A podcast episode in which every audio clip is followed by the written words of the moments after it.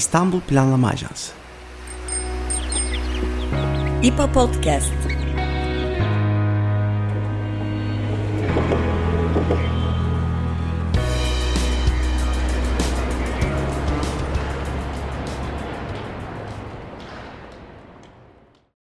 Merhaba, İstanbul Planlama Ajansı tarafından hazırlanan İPA Podcast'a hoş geldiniz. Ben Elif Yıldız Kızılca. Ben Berkan Özyer. Olası deprem riski altındaki İstanbul'da acil bir kentsel dönüşüm ihtiyacı her gün daha da artıyor. Bu konuda özellikle Van depremi sonrası ilan edilen 2012 tarihli 6306 sayılı yasa hem kentsel dönüşüm konusundaki pek çok kapı açmış, tartışma getirmiş ve suistimalde e, neden olmuş bir e, konumda yer aldı. Fakat son günlerde ise özellikle bu yasa üzerinde e, bir değişiklik tekrar e, ilan edilmekte ve meclis gündemine alınmış durumda. Özellikle e, yeni rezerv alanlarının ilan edileceği şekiller üzerinden de ciddi bir tartışma yaratmış durumda. Bu konuda en uzman kişilerden İstanbul Büyükşehir Belediyesi Deprem Risk Yönetimi ve Kentsel İyileştirme Dairesi Başkanı Murat Yüneli hem bu yeni yasa değişikliği önerisini hem de kentsel dönüşüm ve barınma krizini konuşacağız. Murat Bey aynı zamanda İPA derginin son sayısında da kentsel dönüşümden barınma krizine 6306 sorunlu çözüm mü başlıklı bir yazı kalemi almış e, ve yazıyı da yeni bir yasa ihtiyacını vurgulayarak bitirmişti. Tahminimiz bahsedilen yasanın böyle bir yasa olmadığı şeklinde Murat Bey'de bunu soracağız. Murat Bey hoş geldiniz. Ben aslında ilk soruyla böyle bir temelde bir başlamak istiyorum. Yani az önce Berkan'ın da söylediği gibi 2012 tarihli 6306 sayılı afet riski altındaki alanların dönüştürülmesi hakkında kanun. Bu kanun nasıl oluşturuldu, etkileri ne oldu, bu kanun vatandaşa nasıl anlatıldı, neler umuldu ve sonunda neler yapıldı?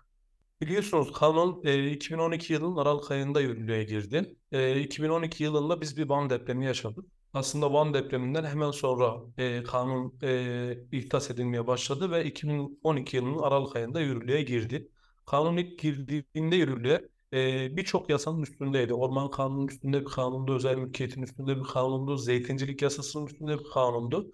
Yani kanunla ilan edilen alanlarda her türlü uygulamayı sadece 6306 sayılı kanuna bırakan bir özel kanun olarak çıkarıldı. Ee, ancak mevcut diğer kanunlardaki haklar da ve uygulamalar da diğer kanunlarda hala yürürlükte olduğu için e, bu uygulamada bir karmaşıklığa yol açtı. E, tarım alanlarına yönelik, zeytincilik alanlarına yönelik, e, orman alanlarına yönelik yapılan uygulamalarda ilgili kanunla yani orman kanunuyla, zeytincilik kanunuyla çatışmalar meydana geldi. E, zaten bunun için bir dava açılmıştı ve 2014 yılında yani kanun çıktıktan 2 yıl sonra kanun o ilgili maddeleri, kanunu özel kanun yapan ve diğer kanunların üstünde olmasını belirleyen maddeler Anayasa Mahkemesi'nin 2014 yılındaki kararıyla iptal edildi. E, devamında da tabii kanun ilk bütün kanunların üstünde ortaya çıkınca e, halk tarafında bir tepkiyle yol açıldı. Yani afet riski altındaki kanuna göre ilan edilen bütün alanlarda e, sanki e, vatandaşa rağmen, halka rağmen bir şeyler yapılacak gibi bir ön yargı oluştu e, yurttaşlardan. Dolayısıyla ilk uygulamalarda işte zamanında tanık olduğumuz Sulukule, Fikirtepe, e, ne bileyim şu an aslında kentte dönüşümünden memnun olunmayan birçok alan aslında o dönemin o dönem döşenen taşlarla başlanmış oldu. İşin sonunda da tabii yurttaşın gözünden kanunun cebren alana girebil, girebil, girebilmek için kullanılan e, bir kanunmuş gibi ama idare tarafında da bunun tamamen işte özel kanundan çıkmış normal bir kanuna dönmüş e, uygulama aşamasında e, belli e, yetkileri olan ama ilan edildiğinde ilan edildiği bölgede hitap ettiği bölgeleri de etkin bir kanun olarak kullanılan bir e, yapıya büründü. E, dolayısıyla yurttaşın görüşüyle idarenin görüşü biraz kanun açısından ayrı düştü. Bu genel çerçevenin ardından biraz daha İstanbul özeline girecek olursak, yani siz Çubukule örnek yeni de verdiniz. Ee, geçtiğimiz yıllar içerisinde yani rezerv alanları, e, afet riskli alanlar, bu genel çerçevede bu yasa İstanbul'da nasıl etkiledi? Kentsel dönüşüm faaliyetleri bu yasa e, çerçevesinde İstanbul'da nasıl yaşandı? E, yasa 2012 yılında yürürlüğe girdikten sonra zaten İstanbul'da uygulamalar ilk olarak zaten İstanbul'da başladı. İstanbul'da hatta Marmara bölgesinde yaşandı diyebiliriz. İstanbul'da toplam 1 milyon 200 bin yapı var yasanın 11 yıllık yürürlükte olduğu yıla baktığımızda İstanbul'da dönüşen yapı sayısı 84 bin. Ee, biz biliyoruz ki İstanbul'da 1 milyon 200 bin yapının yaklaşık 800 bini e, 2000 yıl öncesi yapı. E, dolayısıyla 800 binde aslında 84 bin yapı dönüşmüş durumda. Yani %10'luk bir kısmı dönüşmüş durumda. Aslında bu kanunun başarısı mı başarısızlığı mı takdirinize bırakıyorum. Tabii bu kanun neye yol açtı bir yandan? Bir yandan dönüşüm çok yavaş ilerlemesine yol açtı. Bir taraftan vatandaştaki yanlış algının oluşmasına yol açtı. Ama bir taraftan da hala İstanbul dayanıklı bir kent olmasının da önünde engel oldu. E, yapılacak çok iş varken maalesef e, sadece mevcut riskli yapı stoğunun yani yıkılması muhtemel e, yapı stoğunun sadece %10'u yenilenmiş oldu. Onun dışında belli alanlarda kanun yine ilk çıktığı yıllardaki o cebirle alanlara girmesinden dolayı kentte bazı bizim çok şehit plancıları olarak çok da tasvip etmediğimiz şehit plancılar, mimarlar ve inşaat mühendisleri olarak çok da tasvip etmediğimiz e, Fikirtepe gibi yoğunluğun çok arttırıldığı alanlar ortaya çıktı. E, mülkiyet problemi çözülmeyen alanlar, alanların ortaya çıkmasına yol açtı. E, kentteki silüeti bozdu. E, tarihi alanlarda örneğin Bursa'da Doğan Bey gibi tarihi kent, kent merkezinin hemen dibinde e, bu kanuna dayalı olarak geliştirilen yüksek yapılı e, alanların ortaya çıkmasına yol açtı. Yani bir yandan aslında hem kentte kentsel dayanıklılığı başaramamış bir yandan da kente kısmi nispi zararlar vermiş bir kanun olarak da şu an önümüze önümüzde duruyor. Eee, şimdi ya biraz hani bu son birkaç haftadır bizim gündemimizde olan bir konu var. Aslında eee, Berkan da girişte bahsetmişti. Büyük tartışmalara neden oldu ve bununla birlikte aslında mülkiyet gaspı tartışmalarını da beraberinde getirdi. Eee, sizce yeni yasa tasarısı ne anlama geliyor? Şöyle biz biraz bunu e, bakanlıkla zaten bu yeni yasa tasarısı gündeme geldiğinde bakanlıkla yaklaşık 10 tane toplantı yaptık. Biz bunu İstanbul'un üstüne anlattık. Yani İstanbul'da bizim e, mevcutta üret ilan edilen, bakanlık tarafından ilan edilen 69 tane riskli alanımız var, 152 tane de rezerv alanımız var.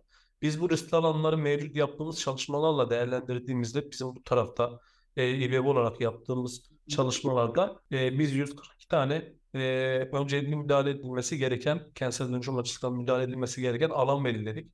Bu 69 alanda bizim 142 alanımızda sadece iki tane e, sınır çakışması vardı. Yani aslında son 11 yılda e, kanun e, riskli alanlara değil de öncelikli riskli olan dönüşmesi gereken alanlara değil de daha e, dönüşmesi muhtemel, daha dönüşmesi e, feasible olan, rentable olan alanlara hizmet etmişin fotoğrafını onlara gösterdik. E, bunun dışında tabii başka çarpanları da var bu işin. İstanbul 16 milyonun yaşadığı büyük bir metropol. E, son günlerde gördüğümüz işte kira artışları, ev fiyatlarındaki artışlar, inşaat, inşaat malzemelerindeki artışlar bunların hepsi birbirine bağlı, birbirine paralel yürüyen artışlar. E, bunlar üstünden bir resim çizdik. Yani e, İstanbul'da bir barınma krizi var. Bu barınma krizi zamanla iş gücünün e, İstanbul'a gelmemesine de neden olacak. E, büyük fotoğrafı görelim. E, kanun şimdiye kadar risk alanlar üstünde öncelikli mi de öncelikli risk alanlar yani gerçek risk alanlar üstünde bir faaliyet göstermemiş. Hala riskli yapı stoğumuz çok fazla. Ama biz bunu mevcut kira artışlarıyla, mevcut konut fiyatlarıyla e, bunu tek bir kanunla eliyle veya tek bir bakış açısıyla e, başaramayacağımızı söyledik. Bunun topyekun bir mücadele olduğunu ilçe belediyesinden bakanlar kadar İBB'nin de içinde olduğu bir sistemde çözülebileceğini, bütüncül bir konut politikasının bir ürünü olması gerektiğini, e, barınma sorunu özellikle İstanbul'da barınma sorunu da öteleyen bir kanun olmaması gerektiğini üstüne basa basa söyledik. E, çünkü insanlar, e, yurttaşlarımız e, bile bile oturmuyor riskli binalarda e, yüksek kirayı karşılayamadığı için oturuyor. Yüksek e, konut fiyatlarından konut edinemediği için oturuyor. Bunun üstüne basa basa söyledik ve çerçeveyi de temelinde bütüncül bir konut politikası olan gerisinde de e, gerisinde gözettiği şeyin de barınma krizi olan bir kanun metninden bahsettik. Ancak e, çıkan ve e, meclis gündemine gelen kanun maddelerinde bunların hiçbirine değinilmediğini, e, tamamen kanunun e, yapının yıkılmasına, yapının tahliye edilmesine dönük e, hükümler geliştirildiğini gördük. Finansmana ilişkin de kısmi çözümler yapılmış ama yine kamu arazilerinin satışından elde edilecek gelir üstünden kurulanan bir finansman modeli var. Ama zaten bu sadece bu kanunda yazılmış oldu. Zaten şimdiye kadar da mevcut finansman bu şekilde yürütülüyordu. Tabii bunun yurttaş ayağı yine yok. İstanbul'daki şu an bakan 3500 TL kira yardımı yapıyor. 3500 TL İstanbul'da maalesef e, şu an o da bile yok. E, kira artışı yok. Kiracının e, tahliyesine ilişkin yani riskli alanlarda oturan kiracıların tahliyesine ilişkin Bir kira yardımı yok. Yani kiracıyı tamamen gözetmeyen bir e, maalesef değişiklik var. Bizim İstanbul'a dair risk tespiti yaptığımız özellikle önceliklendirme çalışmalarında bizim İstanbul Şehircilik Atölyesi müdürümüz tarafından yapılan sıralamalarda belirlediğimiz çökmesi muhtemel e, yapılarımız var. O yapılarda biz bir araştırma yaptık. %55'e 45 oranında kiracı var. %45'i kiracı aslında bu yapılarda oturanların. Ve onlar orada çaresizlikten oturuyor. Çünkü başka bir yerde kirayı karşılayamıyor. Ev sahibi aslında biliyor binasının riskli olduğunu ama kiraya da veriyor maalesef. Bunların aslında hepsi tepesinde aslında bir ekonomik gerçekliği gözler önüne seriyor.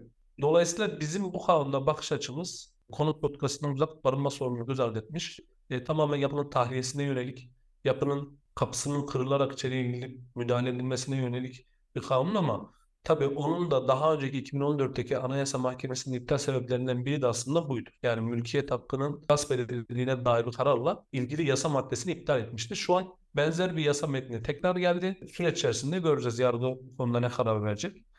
Burada e, biraz daha şey ayrıntısına girecek olursak hem bu rezerv alan tanımının değişmesi ya da imkanların değişmesinin yeni yasayla birlikte de çok öne çıkıyor.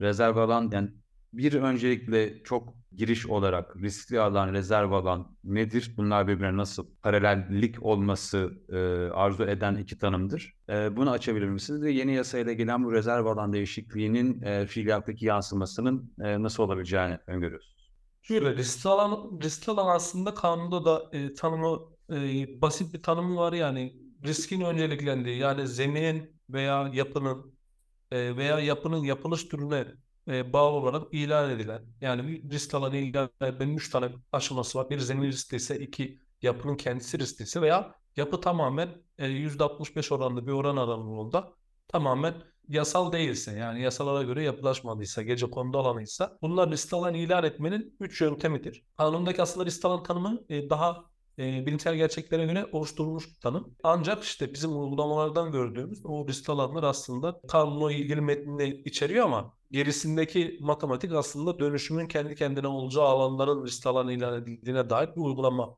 gerçekleşmiş durumda İstanbul'da. E, rezerv alansa risk alana yönelik, e, risk alanın seyreltilmesine yönelik, yoğunluğun azaltılmasına yönelik çıkarılan bir karardı. E, rezerv alan kararı. Risk alan Cumhurbaşkanı'nın onayıyla ilan edilen bir karar. Resmi, yaz, resmi gazetede yayınlanması zorunlu bir karar. E, rezerv alanda bakanlığın kararıyla ilan edilen. Yani orada bir hiyerarşik olarak uygulama var. Birisi Cumhurbaşkanı'nca ilan ediliyor, diğeri bakanlık tarafından ilan ediliyor. Tabi rezerv alan zamanla içi boşaldı. Çünkü hiçbir risk alan bir rezerv hiçbir rezerv alan düzeltiyorum. Hiçbir rezerv alan risk alanla eşleştirilerek ilan edilmedi.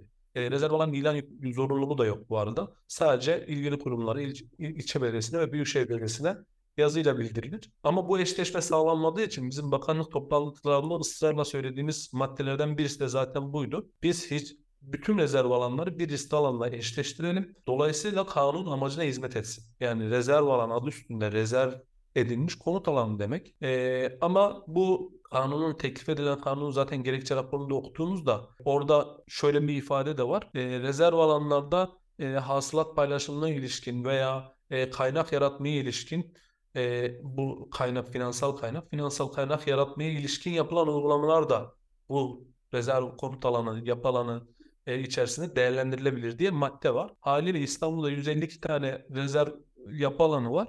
E, bunların içinde ticaret ve turizm planlı rezerv alanlar da var. Lüks konut projelerinin olduğu rezerv alanlar da var. Bunların hiçbirisi döndüğünde dönüp risk alanı aslında hizmet etmeyen alanlar. Dolayısıyla kanunda böyle iki koldan yürüyen bir ilan sistemi var. Rezerv, çünkü rezerv alanı ve risk alandaki yetkiler birbirine çok benzer. İkisinde de kanunun bütün yetkilerini kullanabiliyorsunuz ama kanun bütüncül olarak baktığınızda bütüncül kurguya e, hizmet etmeyen de bir uygulama olarak ortaya çıkıyor. Orada özellikle son zamanlarda e, rezerv konut alanı ilk ilan edildiğinde boş alanlar ilan edilirken son yıllarda yapılı alanların da rezerv konut alanı olarak ilan edildiğini görüyoruz. Aslında bu işte risk alan ilan kısmına girmeyip rezerv konut alanı ilan edilerek daha hızlı ilerlemenin bir yöntemi. E, o açıdan e, rezerv alanda kanunda bir soru işareti olarak duruyor. E, teklif edilen maddede de e, hala aynısı. E, hatta teklif edilen maddede şöyle de bir ibare var. Eğer özel şahıslar rezerv alan ilan ederse e, alanın %30'unu e, bakanlığa devretmek zorunda. Dolayısıyla ne kadar bakanlık oradan kendine bir finansal alan yaratmak istese de temelinde kanun birbiriyle risk alanla eşleştirilmediği sürece başar başaramayacağı bir yöntem olarak ortaya çıkıyor. Aslında buraya kadar e, İstanbul'da kentsel dönüşümün nasıl uygulandığı ya da uygulanamadığına dair e, örnekleri sizden dinledik. Son olarak yani bu alanda oldukça önemli bir tecrübeye sahipsiniz. Bu soruyu yönlendirmek istiyoruz o yüzden. İstanbul için ideal kentsel dönüşüm yapısı sizce nasıl oluşturulmalı? Ve ayrıca hani İBB bu konuda ne gibi çalışmalar yapıyor onu da bizimle paylaşabilirsiniz. Çok mutlu oluruz. Biraz önce de bahsetmiştim. İstanbul'da 1 milyon 200 bin yapı var. 800 bini 2000 öncesi yapı. E, bizim tespitlerimize göre de 200 bin civarında e, acil dönüşmesi gereken alanlar var. Yine bu 200 bini biraz daha açıp şu an biz bu 200 bini tespit ettik. Haritada nokta olarak belli. Ama bizim bu 200 binin de içinde bir önceliklendirme yapmamız lazım. Çünkü bu 200 bin yapının içinde yaklaşık 1 milyon 200 bağımsız birim var, 3 milyon nüfus var. Bakanlıktaki tartışma alanlarından birisi de aslında buydu. Yani 3 milyonluk bir nüfusu yarın tahliye ettiğimizde barınacak alanları var? Yok maalesef. E, çünkü İstanbul'a dair e, bizim tespitlerimize göre 450 bin boş konut alanı var. 450 bin 500 bin civarında boş konut alanı var. Aboneliklere göre baktığımızda 800 bin civarında var. E, ama bunların kullanımını dair elimizde veri yok. E, bakanlık tarafından adrese dayalı nüfus kayıt sistemine göre belirlenmesi gereken belli alanlar aslında belirlenmemiş durumda. Yani muğlak kalmış alanlar. Dolayısıyla bizim o 200 bin yapıyı da önceliklendirmeye ihtiyacımız var. Bunu da nasıl yapabiliriz? Hızlı tanımlı yöntemiyle yapabiliriz. Yani o 200 bin yapının öncelikle ilk belki 50 bin, 60 binini e, önümüze koyup önce bunlardan başlayarak bir takvim oluşturmamız lazım. Ama bunu yaparken ilçe belediyesi ve bakanlığın da içinde olduğu bir yapıyla yapmamız lazım. Çünkü bu e, tek başına e, hem bakanlığı hem İBB'yi hem de ilçe belediyesini finansal olarak karşılayamayacağı büyük demek. E, bakanlık tarafında şöyle bir artısı var işin finansal açıdan. E, biraz önce işte rezerv alanlarının %30'unun bakanlığa devrine ilişkin belli kanunlarda belli maddeler var. Kentsel dönüşümün finansmanına ilişkin bakanlığın e, kentsel dönüşüm özel hesabında biriken e, belli bir meblağ var. E, bunun sadece bakanlığın kontrolünde olan bir meblağ e, ve bunun hiçbir ilçe belediyesi, hiçbir büyükşehir belediyesi bilmiyor nereye kullanıldığı, hangi projeyi finanse ettiği. Ama her il oraya e, gerek plan değişikliklerinde, gerek e, emlak vergilerinden, gerek bazı özel kanunlardan gereken e, gelen e, harçlardan veya vergilerden gelen şeylerle kentsel dönüşüm hesabında toplanan bir finans var. Bu buna her il katılıyor ama o iller kendi payı oranında oradan katkı alıyor mu? E, soru işareti. E, en azından İBB tarafından şu an öyle bir katkı görünmüyor. E, bakanlık tarafından finanse edilen bir e, yapı yok. Dolayısıyla bizim bu önceliği, öncelik hızlı tanıma sistemiyle bizim bu öncelikli yapıları belirlememiz lazım. E, burada ilçe belediyesiyle, bakanlıkla beraber eşgüdüm içerisinde bir yol haritası belirlememiz lazım. Hızlıca bu alanları önce tahliye etmemiz lazım ama tahliye ederken de geride o insanların barınmasını sağlayacak alanlar üretmemiz lazım. E, bu geçici konut alanı olabilir, e, konteyner kent olabilir ama e, özellikle şu an İstanbul'un kuzeyinde kalan eski askeri alanlar, e, bakanlık tarafından şu an kullanılan rezerv konut alanı ilan edilmiş alanlar İstanbul'un mevcut e, yapı yapı coğrafyası değil. Yani yapısal alanın içerisinde boş kalmış. Kentin kuzeyinde olmasına rağmen boş kalmış alanlar ve son alanlarımız. Yani biz bu alanları bu konutların seyreltilmesinde, yoğunlukların düşürülmesinde veya riskli ilan ettiğimiz, müdahale edeceğimiz alanların boşaltılmasında kullanmazsak o alanlarda dolduğunda artık öyle bir şansımız da olmayacak. Çünkü İstanbul artık kuzeyde e, yoğun bir yapılaşmaya, özellikle son yatırımlardan sonra yoğun bir yapılaşmaya açıldı ve bizim asıl güneyinde Marmara Denizi kenarında olan ve riskin yoğunlaştığı alanlar hatta e, D100 karayoluyla denizin arasındaki kalan alanların boşaltılacağı ve seyretileceği veya geçici olarak taşınıp geri gelebileceği bir sistemi kurgulamamız lazım. Ve bu askeri alanlar bizim son, son şanslarımız. Maalesef bu askeri alanlarda İBB'nin içinde olmadığı bir süreç var. E, İBB'nin çok e, sadece basından haberdar olduğumuz e, bir süreç işletiliyor. İşte bu yasal değişiklikten bizim beklentimiz aslında oydu. Yani bu işbirliğinin örgütlenmesi, İstanbul'un İstanbul'dan yönetilmesi, bakanlığın da içinde olduğu bir yönetim modeli ama bütün o şeffaf süreçlerin beraberce oluşturulup beraberce yönetildiği bir süreçti bizim yasadan beklediğimiz. Eee, Murat Bey çok teşekkür ederiz. Öncelikle gerçekten çok kapsamlı, eee, bir yayın oldu. Eee, 6306 sayılı kanun nasıl uygulandı, İstanbul'a etkisi neler oldu, bu süreçte kaç bin yapı, ııı, dönüştürüldü, yeniden yapıldı, yeni yasa değişikliğinin ayrıntıları neler, İstanbul'da uygulanan mevcut, ııı, kentsel dönüşüm nasıl yapılıyor ve İBB bu konuda neler yapıyor? Bayağı, eee, bir konuya değinmiş olduk, eee, aktardıklarınız sayesinde. Çok teşekkür ederiz. Çok teşekkür ederim. Ee, son bir şey daha eklemek isterim. Bizim İstanbul için hızlı ve sakin olmamız lazım. Hızlı olmamız lazım çünkü yarın olabilecek bir deprem için hızlı hareket etmemiz lazım. Ama bir taraftan da sakin olmamız lazım. Bizim attığımız her adım kente 50 yıllık bir yapılaşma demek. Ee, bunun bilincinde olarak ilerlememiz lazım. Yani Fikirtepe gibi bir maalesef yapılaşma e, tasvip edilen bir yapılaşma değil. E, kente o şekilde bir müdahalenin 50 yıl süreceğini ve kente başka başka e, yükler getirdiğinin farkındayız. E, o nedenle de zaten e, Ekrem Başkan da açıkladı. Yani biz yoğunluk arttırarak veya belli bir alanı yapılaşmaya açarak dönüşümün taraftarı değiliz. Yerinde bütüncül konut politikasına hizmet eden e, barınma sorununu önceleyen e, bir yapıyı oluşturmak zorundayız ve bunu işbirliği içinde yapmak zorundayız. Teşekkür ederim. Biz teşekkür ederiz. İstanbul Planlama Ajansı Podcast.